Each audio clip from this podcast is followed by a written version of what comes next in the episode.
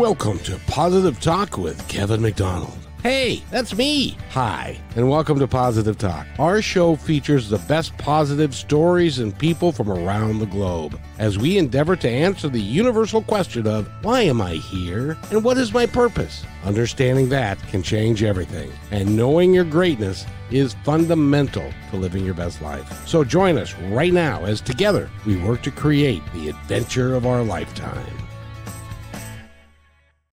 You know, there are people that are doing that. They're working to have an adventure of a lifetime and are really have found their purpose and why they're actually really here. Our guest today is one of them's peoples, and we're going to talk to him in just a moment. But before we get to go there, we're going to talk to my friend Eric real quick. And Eric, how are you this fine day, sir?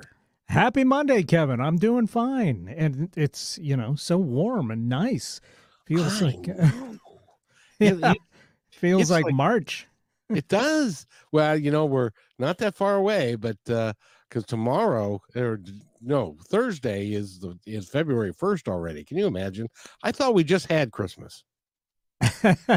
you know, I've still got uh, Christmas uh, decorations up in my house. You know, like I packed away the the main stuff, but there's still like one or two stragglers that I didn't catch. You know, that I'm wandering around. Oh shoot, got to get those put away. But it it feels kind of nice to still see you know the Christmas cards or whatever laying out. So yeah, I know exactly what you're talking about. Feels like it was just yesterday.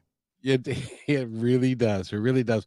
Well, you know, we have some uh, news that we'd like to share with everybody just because um, I'm just letting everybody know that uh, uh, for uh, reasons unrelated to KKNW or KIXI or Hubbard Broadcasting, um, Positive Talk is going to take a little hiatus away uh, just so that I can. Uh, uh, basically, you know, like I'm only 66, so so I guess it's time to get my act together. Wouldn't you say, Eric? uh, however you want to put it, it's uh, it's sad for us uh, to not have you on the air with us. And Wednesday, I believe, is the last show. Um, and uh, so uh, we'll enjoy today, and we'll enjoy Wednesday, and then we'll bid you a, fond adieu for the time being. Uh, But hopefully, it's not it's not farewell forever. Hopefully, we'll see you again, and hopefully, it won't be twenty years in between. well, it happens that way for me. I'm afraid it's like you know I'm a bad penny. I keep showing up, and if you if you'd like to uh, let me know that uh, that you got this and that you're going to miss us, you can give Eric a call and he'll put it in the chat for us. And uh, just to say um, thanks, and I th- thank everybody that listens to us, and I've really enjoyed the time together. So, if you want to uh, uh, give us a put it in the chat if you're online or if you are um, um, on driving around be careful don't pick up your phone while you're driving by the way. Or but you can text us or you can um, give us a call at 425 373 5527 but other than that eric everything's going great. It's a beautiful day outside and we have a wonderful guest here uh, that we're going to be talking about this hour and and because it's our second to last show we're dispensing with all the commercials and all the other crap that goes with it. So we're just going to run it straight through and then have a really good time. I hope my sponsors don't mind, but uh, anyway, it doesn't matter. I Um, mean, I can't help but think that maybe that was part of the issue of you not getting sponsors. We're gonna just get rid of this crap. you think you think it's, it's Eh, that's my way of saying I don't got none. And if, but if you, by the way, and this happened last time 20 years ago, if you want to support this show, if you want to keep it on the air, you can give me a uh, email at Kevin at kmmedia.pro. All you got to do is sponsor the show and come up with just a little bit of scratch, as they say, and away we go. So, I, I, if you want to do that, I, I would be more than happy to to talk to you about it, and we'll give you a we'll give you a hell of a deal, hell of a deal. It's a hell of a deal. That's that's my uh, uh, Rocky manager voice. It's a hell of a deal, kid. It's Burgess of deal. Meredith. Burgess Meredith, rest his Yeah. soul. Yes, yes, indeed. So, and speaking of uh, actors, we have a, a great actor here. We're going to play a little bit of a clip from uh, a a program that he put together. His his name is uh, his his his name is Jeff and Jeff Schubert, and we're going to bring him on right now. He is an actor. He is, and, and for those of you that are listening, and you can't see Jeff in person, the first time I met him, um, and first of all, his picture, he's clean shaven and the the extent that an actor will go for a role is really remarkable. He has a beard that goes down. As a matter of fact, if you have chest hair, you could probably braid it together with your chest hair to make it. Uh, so it's he, he looks like a uh, a monk or a, um, um, a priest or no a uh, um, a rabbi. Uh, that's that's what I'm trying to say. In any event, he is an actor. He's a producer. He is a writer. He's um, got a uh, BA in uh, in um, in oh, hold on in psychology, and he's studied hypnotherapist. He's done a lot of things, and and we really wanted to have him on because he's a, he's really is a remarkable human being. And Jeff, welcome to the show. How are you, my friend? I'm great. Thank you so much. I feel honored to be one of your your last guests, but I'm sorry to hear that you're going to be going. Well, you know, it's uh I'm just taking a hiatus just to uh figure myself out and look at my checkbook and you know stuff like that. So you know, sticking to the theme of positive talk radio, one thing I, I like that you kind of inferred in your intro is you're 66 and you're still enthusiastically trying to figure out what you want to do when you grow up. that's exactly right.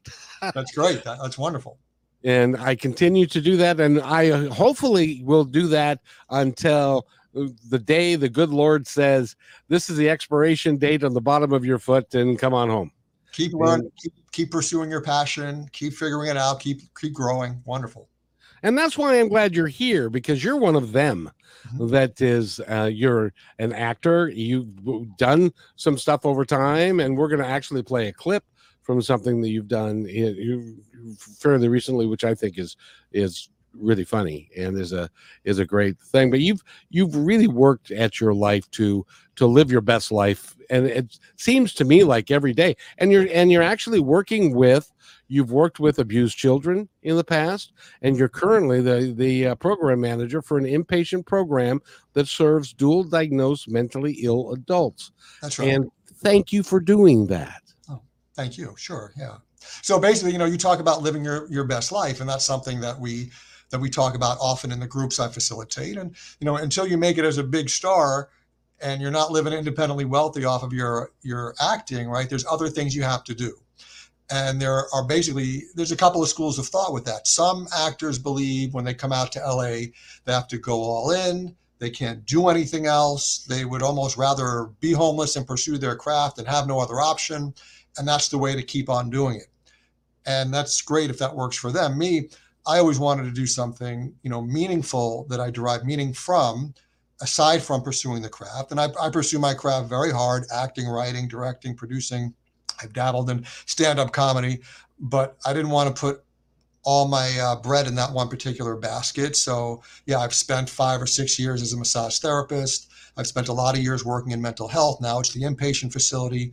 And yeah, back to living your best life. And there's a lot of things that can get in the way of doing that, which we try to remove those obstacles out of the way, right? And then there are things that you can do to push you in that direction. And it's really important because, you know, we only get, as I see in the background on your screen there, we only get one turn around the Ferris wheel and we want to make the most of it, right? That's right. It's it's well, it's important, and when you do your the uh, facilitation that you do at the home you work at, you guys talk about that quite a little bit to try and get people on the right track to get them moving forward in a positive way. Sure. So more specifically, we get our inpatients, we get them from the hospital 99% of the time. They've been hospitalized because they're a threat to take their own life or maybe someone else's, and they're gravely disabled. Dual diagnosis means that they have a mental health diagnosis such as schizophrenia, uh, manic depression, bipolar, or and or a substance abuse diagnosis, addicted to drugs. Oftentimes, you know, it's it's meth methamphetamines a lot of the time, some fentanyl, other drugs, but those are a couple of the big ones. And yeah, uh, daily groups are a part of of the program. Groups on positive thinking, right? Um, groups on motivation, groups on managing expectations, all kinds of different things.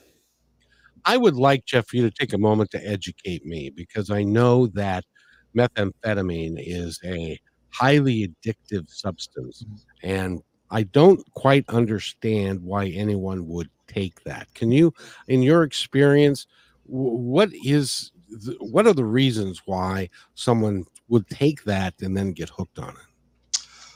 Well, lots of different reasons why they, they might get hooked on it accidentally, right? Just, you know, yeah. drug experimentation and not knowing what they're in for. But in terms of staying hooked on it, uh, someone with a degree, I do not have a clinical degree, I want to make that clear, um, would say the difference between an addict and someone with a drug problem is two people go to the doctor. The person with a drug problem, the doctor tells that person, if you don't quit this drug, you're going to die. It's hard, but that person does it. The addict, the doctor tells them that, and they continue to do the drugs. Right? It's it's a compulsion beyond what they can control, and there's you know theories about you know some neurochemistry involved in that. That it's you know it is many people it's a disease uh, that has to be treated as such, and it's a tremendous challenge. That's why it's always. Um, you know, you mentioned when I first came out here, I first worked with abused adolescent children. I emphasized my BA degree in child psychology because it's it's so much easier. Well, I, I should say that it's a little bit easier to prevent someone from being an addict in the first place than it is to work with them once they become an addict, right? So, I mean, there are different challenges for different reasons, obviously, and I don't want to make it out like it's easy. Uh, the first one, but yeah, it, once someone becomes addicted, those, those drugs are powerful. You're you're changing your neural net, the wiring in your brain. You're competing against that. Um, you're competing against all the. When we say dual diagnosis, so in some instances, uh, the mental health diagnosis is the primary leading to the substance abuse. In others, uh, the substance abuse is primary, and if you remove that, the mental health issues, you know, aren't as bad. So one of the first things you need to do is figure out what's primary in the in the individual. Is it the substance abuse or the mental health? And you're not ignoring one for the other, but you are maybe favoring, you know, the treatment of one over the other, um, depending on what resources you have to treat the person with. Because again, you know, all of our clients, we're not dealing with rich clients at the facility I work. They're all uh, homeless, Medi-Cal. A lot of them have a forensic or prison background as well. Um, so, you know, we don't have the most resources. We're a little county funded nonprofit private, but we do the best we can. Well, and the um, the the thing the thing about that, I drove a bus for twelve years, mm-hmm. and so I see a lot of those folks that that are in the what you would call the bottom third or the bottom three percent of people that are addicted and they can't drive anymore and and their their life is kind of in trouble and uh, that's one of the reasons why jeff i've run across this hotline that i want to share with everybody uh, real quick because it it can be very beneficial if you are in that place so that you can get the help that jeff provides. The first step is to reach out and you can do that by reaching out to 988 write this number down put it on your refrigerator so everybody in your house can see it. So 988, and that's a national hotline. Mm-hmm. And they've got professional people that will then guide you to get the help that you need, be it suicide, be, be it uh, any other mental health issue, depression, all of those things, drug addiction. Uh, and uh, for our special um, um, uh, veteran friends, if you dial 988 and then one, you'll be contacted or put in contact with a, a veteran who's been through what you're going through. Your life is too important. Make the call, save your own life because you're valuable to society. Is that is that a good thing for me to put out there? Absolutely. And and one myth that I've heard regarding the, the 988, that's basically the new um, suicide crisis hotline. They they simplified it from being a 1-800 number to make it um, 988 easier to remember. And one myth that I saw circulating on social media about 988 is that they'll come and take you away if you call them. Uh, not true. They will operate under the same auspice as someone like myself or working in my agency. If you come across as credibly threatening your own life or someone else's, yes, they will do what they can to get to you right away. If you if you mention suicidal ideation, they won't necessarily, you know come and hospitalize you right? They'll they'll ask you are you thinking about doing it now? Do you have an immediate plan? And those are some of the red flags that they'll look out for and that they would come and, and just to try to help you. And when i say take you to the hospital most states i don't know about all of them off the top of my head have a three day 72 hour hold. So it's not indefinitely and for the rest of your life. It's just to kind of stabilize you and and get you to say yeah i'm, I'm no longer actively thinking about killing myself. Otherwise they do exactly what kevin says. It's someone for you to talk to, uh, get help, uh, get referrals to agencies that might be able to help provide you with services you need.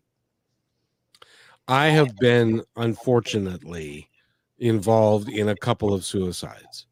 And I can tell you if you don't think anybody cares about you, if you don't think anybody loves you, you're dead wrong. There are people that, in both cases, my brother-in-law and a family friend, in both of these cases, everyone in the family was just devastated. Mhm. Nobody saw the signs and because they didn't they now have to carry that with them so you're not alone Yeah. you can and if you need help get the help that you need because your family will be there and they will stand behind you. And even if it's just friends that you know or a couple of them you're important. You're important to everything that we do here.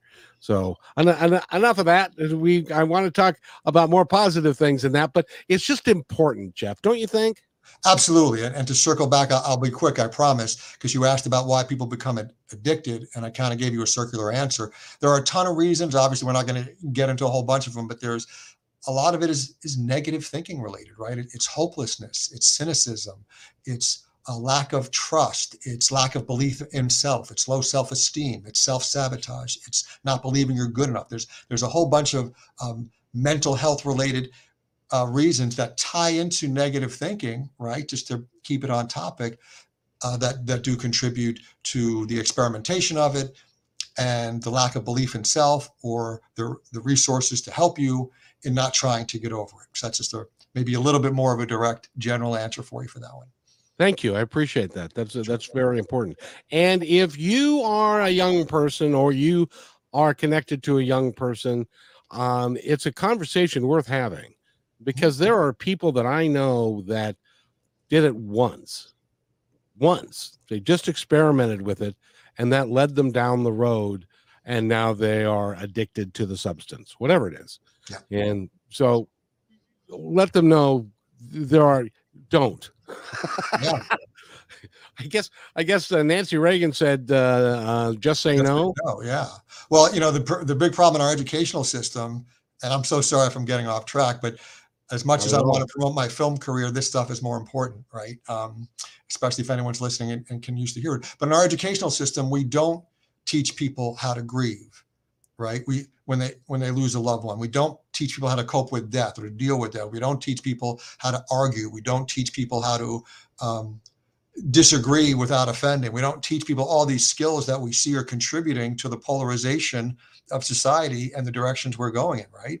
And all of a sudden, if you teach people how to disagree, if you teach people about self esteem, if you teach people about all these things, then maybe by the time they're you know confronted with the choice of doing drugs for the first time, they have the the the foundation with which to say no. Exactly, and I think you're right. I think grief is a huge component to how people go down the wrong road, and there's no telling when that's going to rear its ugly head, Mhm. because because life is very it's very um, um you can't predict it.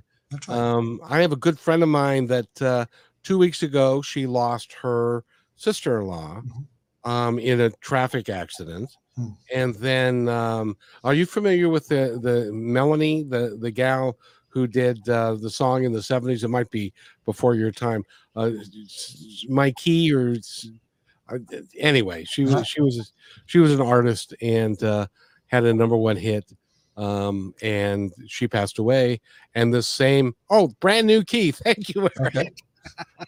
I, um and uh and she passed away this weekend and the same lady who lost her um sister-in-law melanie was her best friend Hmm. and so she's going through grief and she and going into the year none of that had happened so you don't know when it's going to happen so the best thing to do is to get make sure you get the help that you need you agree with that Absolutely. And again, you- you're making me think of so many good things here. Thank you. Um, that I wanted maybe talk about. And that is, how about, again, going back to the school system, how about instead of waiting till someone becomes a drug addict, or instead of waiting till someone has anger management issues and makes a bunch of decisions that they regret and cost them relationships, we teach the serenity prayer to people that are in school. And basically, the concept behind the serenity prayer, for those people aren't familiar with it, it's really about accepting what you can't control and so many issues connect in some way shape or form to not being able to accept the things uh, we can't control that we cannot control and focusing on the things that we can right? If, if you if you take nothing else from from this interview if you work on that from yourself for yourself if that's an issue for you that would you'd see tremendous benefit and growth in your life. I'm personally one since i have the glasses half full kind of thing is i i tend to believe that experiences good and bad are all designed for our personal growth and yeah well there i'm sorry go ahead no no go ahead I was going to say there's uh, an old Buddhist allegory that I like, and I'm not a Buddhist, um, even though the beard might work for that too. I don't have the belly; I have the beard, but not the belly for the. But and basically, an, an old man lives in this village, and every day something real. I'm going to paraphrase it. Every day something really good or really bad happens to him, and when something bad happens to him, the villagers come and they express their sorrow for him, and his one word response to that is, maybe. But then as a result of that something bad, something really good happens. And then all those same villagers come and congratulate him for that. And his response to that is maybe. Because then as a result of that good thing, something bad happened. A- And on and on it goes, right? So he doesn't get allow himself to get too high or too down because you never know what the result of something will be. Um, if you're open to it, maybe something good will happen. And I know there are some horrific specific examples people can throw at me, but you know, be open. Well, and the reality is, and I, and I know we're going to talk about this a little bit later, is that how to how to maintain friendships when there are disagreements, and and that's part of what your short is based on that we're gonna we're gonna watch in in a little bit, and uh, um, but it's you know there are times when you lose a friend or somebody walks away, and you just have to uh, you just have to let them go and and love them anyway, Mhm. and say thank you for being part of my life for the time that you were, and Sure. then just let it go. Sure. There, there, there are, yes, it's, it's, it's all a continuum, right? There, there are a lot of relationships that needlessly end because again, we, we're not taught how to argue or we have what's like what they call in psychology misplaced aggression, right? We have anger and aggression in other areas of our life. And then we have this fight over politics, over situations and circumstances that we can't control that trigger our fight or flight mechanism. And all of a sudden we're getting angry and we're raging and we're saying things that we don't that maybe we wish we didn't and we cross a certain point or cross a line and, and a friendship maybe needlessly ends now if someone isn't respecting your boundaries and they're abusing you in some way way shape or form i think that's where you know what you were just talking about comes into play where it was wonderful having you in my life for a certain time. I've tried to correct these issues. They're still present. May god be with you you know and and we go our separate ways. You know, and I've been around a while, and I've never seen a time like we are now, when we've got such division, hate, division, and fears, what I call it, call it, and and there are, we are having such trouble having a civil conversation with each other, based upon what our core beliefs might be, eh, be they true, be they not true.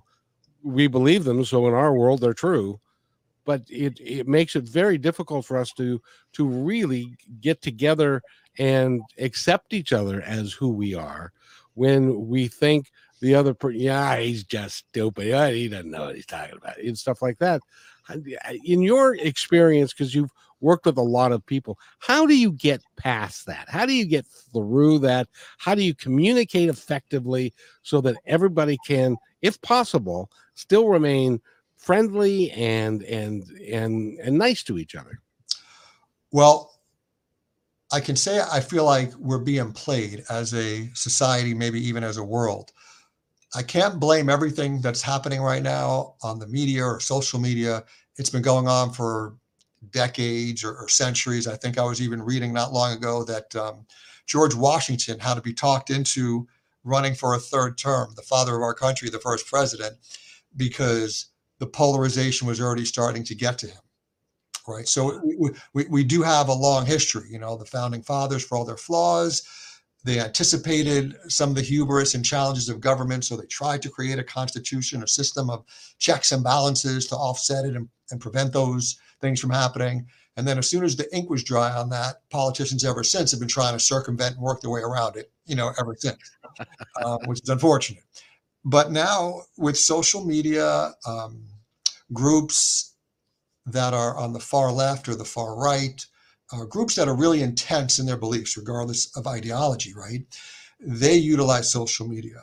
Uh, we, we know there are bots that utilize social media we the social there was the uh, documentary on netflix about social media how they how they know how to trigger us right uh, dopamine a, chem- a feel good yep. chemical in the brain uh, they know what to do to make us feel good they know what to do to piss us off and believe it or not people like to be pissed off you know to be- believe it there's a certain um, trigger it, I'll call it dopamine negative. There's dopamine positive and dopamine, dopamine negative.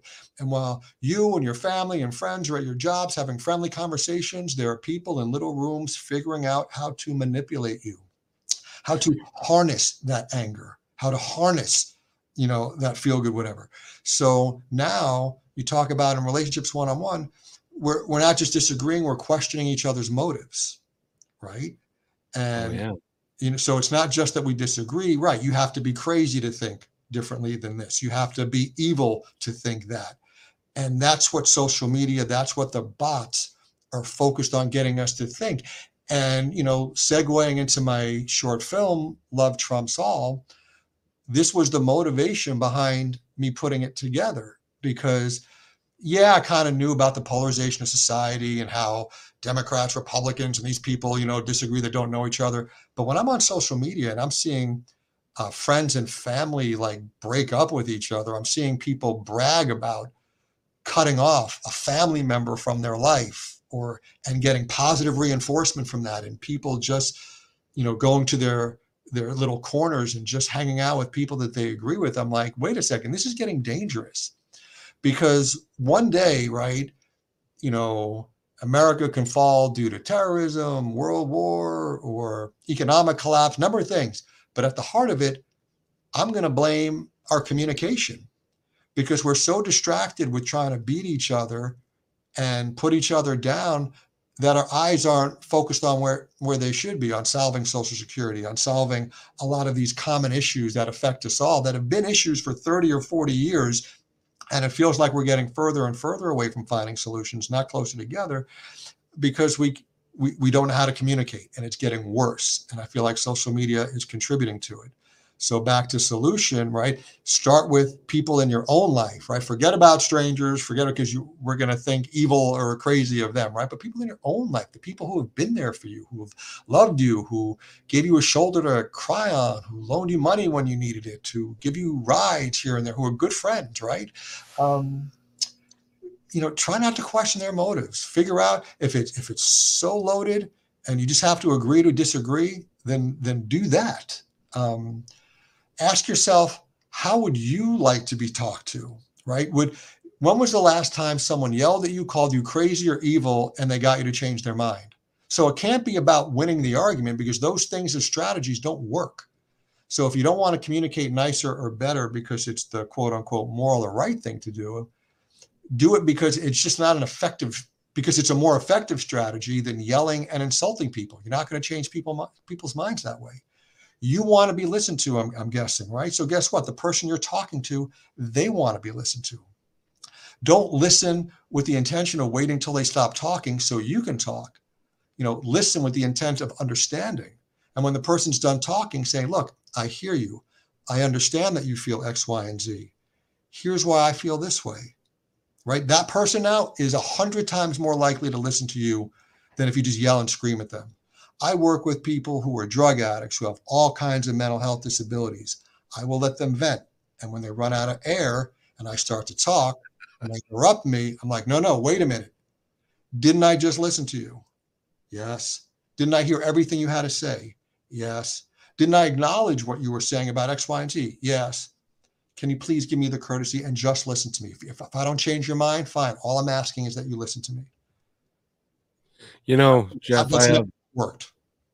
I, and that that is really really sound advice, and and times they are a changing. I think there's a song like that, Mhm. and uh, I have a quick story about a a local boy that uh, I and I met him. He was my one of my son's friends, and he got hooked up with a group that were very very uh, hard nosed about their belief structure. He, they they told him that he was great and that he was an awesome guy and that he would be a, a major player in their organization. So he bought that line. His Mhm. parents didn't know how to deal with him. They didn't know how to talk to him. So this this boy ended up getting into into a fight in in um, Portland, and it was it went viral, and so he became a really big deal in this particular group. Mhm. This particular group was called the Proud Boys, Mm. and he went to to Washington D.C. on January sixth Mhm. and was involved with that struggle because the Proud Boys became who they are and, and thought it was great. He now he has a wife, he has a child, he his parents are doing very well here. Everybody loves him, and they couldn't figure out why he went down this other road. And now he's been convicted and is going to spend the next twenty years in jail Ugh. and and it was one of those things nobody knew how to communicate so communication is such a big deal isn't it Yes, and you know, a part of the uh, normal adolescent process is that of differentiating yourself, you know, from your parents, right? So obviously, there's a zillion things I don't know about this particular situation, but um, what was his self-esteem? Uh, what was his comfort level with communicating with his parents? Did this group uh, fill some sort of psychological void or something that was missing for him? Um, we don't know what shape we're going to be in when we get exposed to potential mentors in our life, right? Pe- people who we are drawn to, and what our self esteem level is, and what our ability is to think for ourselves and defend or deflect. Or, yeah, that's how come it's so important with parenting, which would be another great topic to introduce to our educational system. And that would be a challenging one for a million reasons, but it would be good if we could. Um, yeah, so, you know, so where's the comfort level with the parents? Uh, do the parents generally you know you, you want to sweat the big stuff right? You want to keep your children safe right? You want them off drugs. You want them to not commit crimes.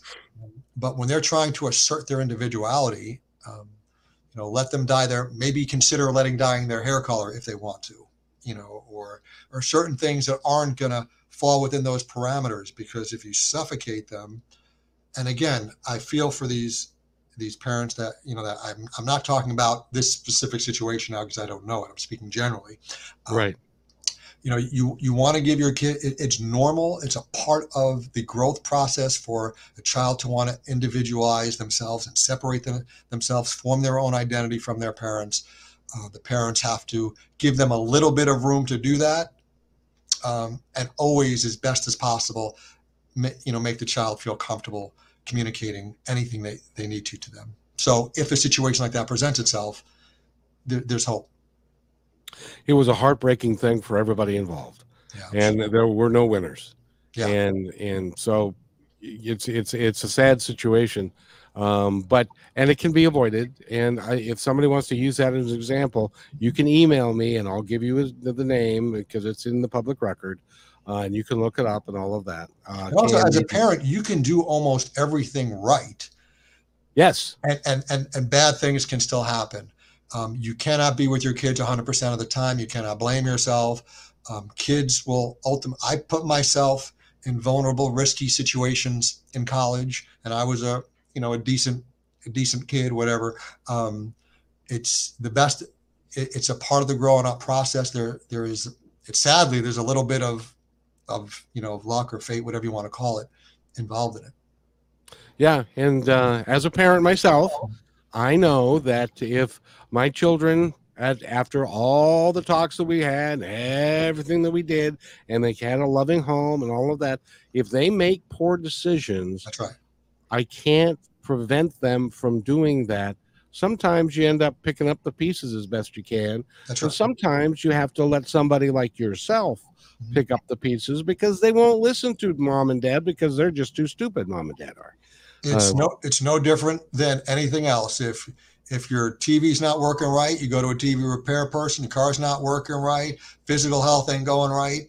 If if um, mental health wise, relationship wise, a number of different issues aren't working right, and you've taken steps yourself and they're not working, please consider getting some kind of professional help, like you would for ninety nine percent of the other things in your life. If you break your leg, you're not going to wander around limping and not go to the doctor to get it fixed. This is the same thing. That's right. you know so so i implore you to do that and 988 is the number if you if you for the national hotline so but we need to move on Yes. to your acting career and some of the good things that you've done you have a um we're going to play and I, i'm hopeful that eric is close because he's lined up a a um, youtube for your um for you for it's a it's a trailer for your short that you have coming up tell us about the trailer tell us about the short Sure. Love trumps all. It's about a guy, it's about two people in love. They're headed for marriage. It's going great. And then one of them finds out that the other's going to vote for Trump and the shit hits the fan. Whoops. you can't say that word. oh, I'm sorry. that, that, that's, um, that's chapter one, right? So when that relationship doesn't work out in chapter two, now the relationship is between two people who are on different sides of the COVID vaccine, whether to get it or whether not to get it. And then the blank, you know, hits the fan. And then in chapter three, we see if the person who couldn't get along because of those two issues is gonna, you know, figure it out. You know, this person doesn't want to be alone, and he realizes he has to figure out if he can be more accepting or not, and will he or will he not get together with the love of his life. And that again is love Trump love trumps all, right? Yeah, with a question mark, right? Because we don't know if it will. no, that's that is so true. So if uh, Eric has that keyed up, uh, why don't we go ahead and play the uh, uh, trailer? Charlie has relationship issues. I don't want to die alone. Meet the therapist. You seem to have a pattern of getting into relationships that seem to go well We had our first conversation about marriage. until you run up against an area of disagreement or something you don't like. I found out she's voting for Trump. I found out he's not getting the COVID vaccine. He ran when I said I wanted five children. Hear the arguments. I don't know what's worse. The fact that she watches Tucker Carlson and thinks he's smart. He wouldn't know a political original thought if it bit him in the ass. Is anybody listening? La la la la la la la. That's what he would do. I heard you. You made your point. Move on. That's not the way people who care about each other Are you fucking kidding me? You trying to say I was fat? should talk to each other. Why are women always throwing things at me? Of the women you dated, who's the one you felt the most connected with? I hate to say it. You have so much going for you in your relationship. I would hate to see you ruin it over this one issue. Now, I want to ask you to listen to me and not think about what you're going to say next. Can you both do that? Trump supporter. See, what did I tell you, Doc? But you get to call me a traitor of my own race?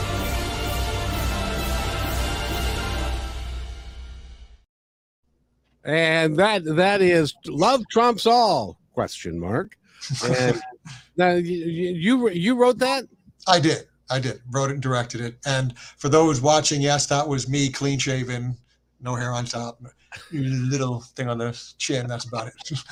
a little hairy thing on the trip. And they did, they did, and I want to apologize because they did use a word that we're not allowed to use on there, and so I'm, I'm pretty sure Eric caught it. But Oh, yeah. I'm sorry about that. Yeah, yeah, I didn't know that was coming. So in, in any event, but Well, we know your sponsors aren't going to care, right? Because well, the the FCC is bigger the than the right. sponsor, yeah. So Um, so I'm sure that you, you never mind. So we'll pretend that didn't even happen because it probably didn't. Um, but in any event, um, that is probably the biggest issues of our time is that we run into even people that we love in our own family. I I had a friend. I, I you notice I said I had a friend Right, right. that that we were friends for a long, long time, and he was my boss at one point, and but he is a staunch Republican. Mhm. Now, being a staunch Republican, I considered uh, President Obama to be a very, very competent, good president in his eight years in office. He didn't.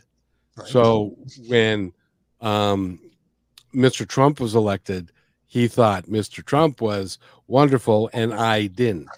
We cannot communicate at any level at this point and and it was sad because I mean, we had a long-term relationship but I, I can't figure out how to and I've thought about calling him back and stuff but what would you say if you if it fell apart to that degree would you call him back and say you know we really need to talk about this or should we just have a relationship and leave that topic alone politics out of it?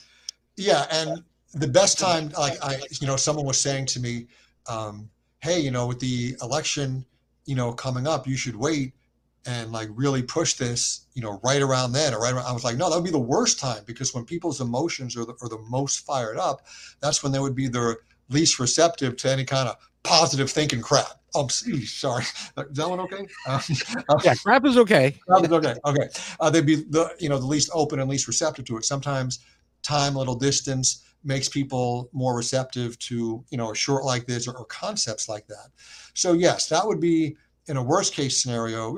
Agree to disagree. It's like, hey, this is crazy. We've had this friendship for so many years. Uh, you know, we we've been through th- this together. We've talked about that together. Um, I don't want to lose that. Can we just agree to disagree and just not talk about it? it is amazing to me the uh and going into 24 goodness night i'm i'm not necessarily looking for forward to uh 24 because i think it's going Yeah. to be uh it's so sad that in our society that the divide is so deep but i Well, think and, circling back to social media and you and your friend, that's one of the things they've been really good at doing. We we don't disagree intellectually or logically. We disagree based on motive, right? So the partisans have got us wired to believe now that if someone disagrees with us, they can't be smart or they're evil or they're crazy or how can you support someone that that that's that has policies that's going to hurt me? What does that say about you? That's that's the dialogue now. It's it's not the principles or the points. You're you're you're not allowed to have a, a thoughtful reason based reason for disagreeing. You're you're evil you're stupid you're crazy you're trying to hurt me you're a socialist you're a fascist that, that's where it's gone and that's what makes the disagreement so much harder and more polarizing. You know what's interesting about that? I, I have to tell you this story. Do you remember merrick garland? He's now the Yeah. attorney general. Uh-huh. um when one of the justices passed away and uh, McConnell said, and it was a year until the next election, and and President Obama nominated Garland for that position, and they said, nope, this is an election year. We're going to wait until the new president is installed before we uh, vote on that. So we're not going to vote on. It was 11 months from the time, and and then, so then uh, a month before Trump's term, before the election, before the next election, Mhm. another justice passed away. And so they instead nominated somebody with less than a month to go and voted on him, and that person is now sitting on the Supreme Court. I brought that up to my friend as being not um not fair and was was um hypocritical. One was not right and the, the, the and he and i said so you can't possibly defend that. And he said oh no it's okay. I i defended completely because da da da da da da da. da. And I said, "You can't." But where's your integrity? And he said, "Oh, my integrity is you know." And so that's that's how the, this stuff rolls, and it becomes impossible for for us to to even communicate. I can't even communicate with a man anymore. Yeah, yeah, and that's why you know that you know when it's to that level, that's where you go to the let's never let's not just talk about politics and agree to disagree. I have people on both sides of the political fence who um, yeah, when they will sometimes try to engage me, I just let them talk till they run out of breath. I make some vague statement, and then I move the topic on to something else. Yeah, and but now on the other hand, I know another guy who's a libertarian, and I'm kind of on the the Democratic side. Right. And uh, but we don't have those discussions. We don't have those fights because we respect each other and we respect each other's right to have a slightly different viewpoint. And that's okay. We can discuss it and we can be real about it. And it's okay. and that's a good thing. Um, politics again, because I am uh, social media, media, they've taken it to the next level, but but it's it's been there. I mean, it's been triggering. I mean, when I was a kid, long before social media, uh, you the cliche was you don't talk about politics and religion. So that con- the difficulty and the challenge has been around for a really long time. It's just been taken, um, you know, next level now, and it can be triggering again. Going back, I think people have unresolved control issues. They have areas of life where they might be uh, frustrated in, and it gets channeled, you know, into this. We have the bots and the social media playing on our anger. Um, again, uh, questioning motives and intelligence, and it's it's a form of um, I think you mentioned in the intro, right? It, it's a form of uh, hypnosis, you know, being manipulated, and it's like there are conditioned stimuluses and there are conditioned responses, and people hear the buzzwords and they're off and running. And as soon as you pick up on that, you know this is not the time or the place to have the conversation or a person with whom I can have the conversation with. I've got a great friend who we can talk about politics all day, all night. We'll never have a fight, you know, or an argument. It's it's like you and your other friend that you were talking about, right? It's it's respectful disagreement. My tone never gets any different, you know, than what it is now. I mean, I might, you know, yeah, talk, you know, passionately, but I'm my my anger level isn't escalating. We're two people who aren't politicians. There's going to be no result of our conversation that's going to change the world. There's even less of a reason for us to get that angry and critical of the other for it because we're you know we're two good friends with a history of of decades. We're, we're what we're gonna we're gonna fight over you know politics it, it, it doesn't make sense No, it doesn't. And, th- and thank you for doing the uh, the short. By the way, when is it? Did it come out or when is it? Oh yeah, yeah. The full short is, is on my website. It's on YouTube as well, um, and um, it's on my website. It's on YouTube. It's it's uh, it won for the uh, best long short at an LA Comedy uh, Film Festival, and um, it's got over hundred thousand views on YouTube. So we're we're I'm trying to make a, a push for it now before the election, but it's um, yeah, it's been received very well. So many people say they know people like Charlie and Vanessa um, and Julia, and they've had these fights, and they and they laugh, and hopefully uh, through the lens of comedy, you know, seeing these arguments play out like that with a neutral, you know, third party, the therapist there, um, you can reflect on it, and it can it can uh, pierce, it can penetrate that that stubbornness or the or the way we're viewing and talking about things, and, and get people to have conversations like we're having, and maybe change the way they communicate.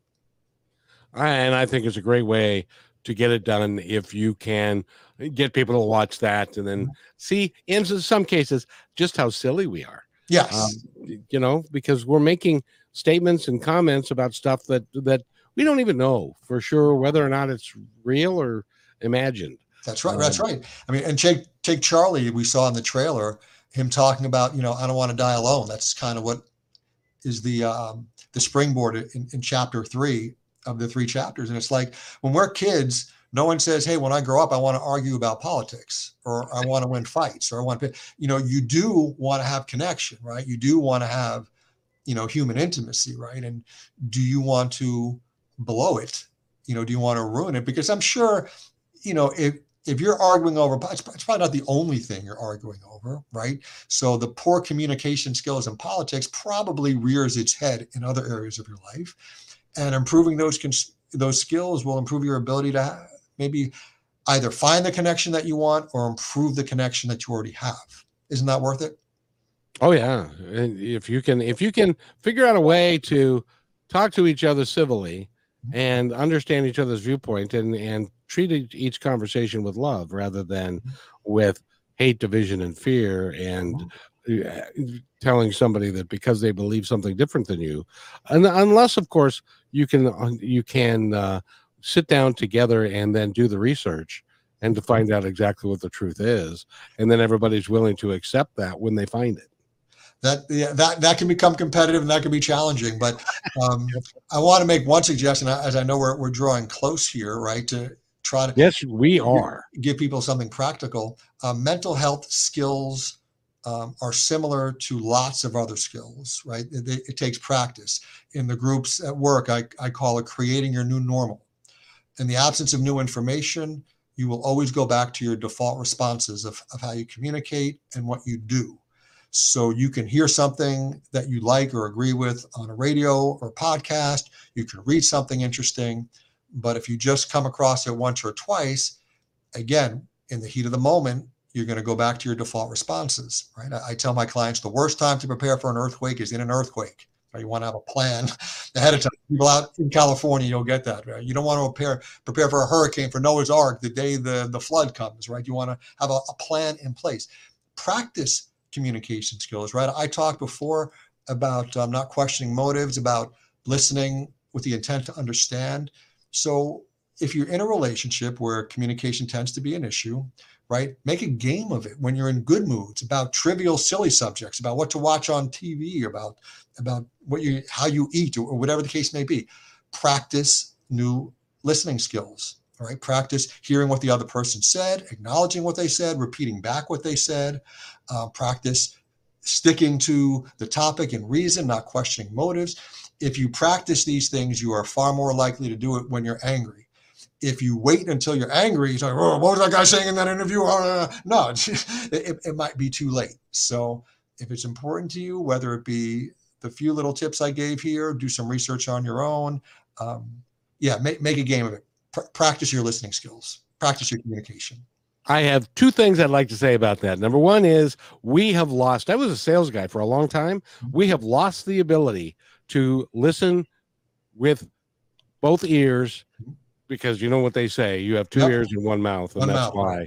Mhm. is, is so that you can listen intently, so that you not to, not so that you can make an argument, so so that you can understand where the other person is coming from. And the other thing that I'd say is what helps help me with my listening skills was, and you and tell me about this. You're an actor, improvisational acting helped me to a great degree because if you're not listening, you can't interact with another actor when you're doing improv. Is that right? Yeah. So basically, um, the most important per acting 101 is the most important person in the scene is everyone but you, right? Because you you get your information from the other. I have no idea what Kevin's going to do or say now. I have to be focused on him, right, in this interview. If I'm not, right, I'm dead. It's going to be a, it's going to be a terrible interview. So whether it's co-reading with the script in hand, which is how you audition, or prepared scene work, you want that attention on the other person. And for actors who have a difficult time with that, send them off to improv to learn to get out of their head, put the attention on the other person. We've been talking with uh, Jeff Schubert. We've just got a second left. We, we're doing, no, we got a minute and a half. So I'm going to set myself aside and I'd like you to tell our audience anything you'd like them to know. Uh, thank you for listening. Thank you for Kevin for having me on. Uh, best wishes and luck in in your hiatus. You know you're a fun guy. Um, to the audience, I would encourage you to. Uh, positive thinking doesn't mean you're always in a good mood. Positive thinking is a strategy to get through life. Right. In my positive thinking group, I always normalize and say it's okay to process your feelings. Bad things happen, but then it's about okay, what can I do from here to move forward in this situation? negative thinking more often than not just doesn't work. There are times where it can be motivating, but more often than not, a, a positive focus or, or solution focused mentality will just help you get out of, of where you're in. So it's not about, you know, Stepford wives being happy all the time or not acknowledging that bad things happen in life. It's about a strategy on what is the best way to move forward to get you out of where you are and in the direction of where you want to be. You can't do anything about what happened yesterday, but you can do something about what happens tomorrow. Mhm. You Control can versus not control. E- exactly and i i choose to be able to make decisions based upon today and tomorrow not concentrate on what happened yesterday Yep. yesterday's gone can't can't help it Jeff it, Schubert. you? jeff schubert go to jeffschubert.wordpress.com to find out more about him and i want to thank you for being here this has been a wonderful uh, second to last show and i really appreciated you being here Thank you so much for having me. Thank you to Eric.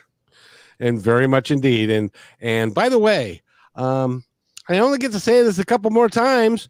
Be kind to one another because each other's all we've got. We'll see you Wednesday at four.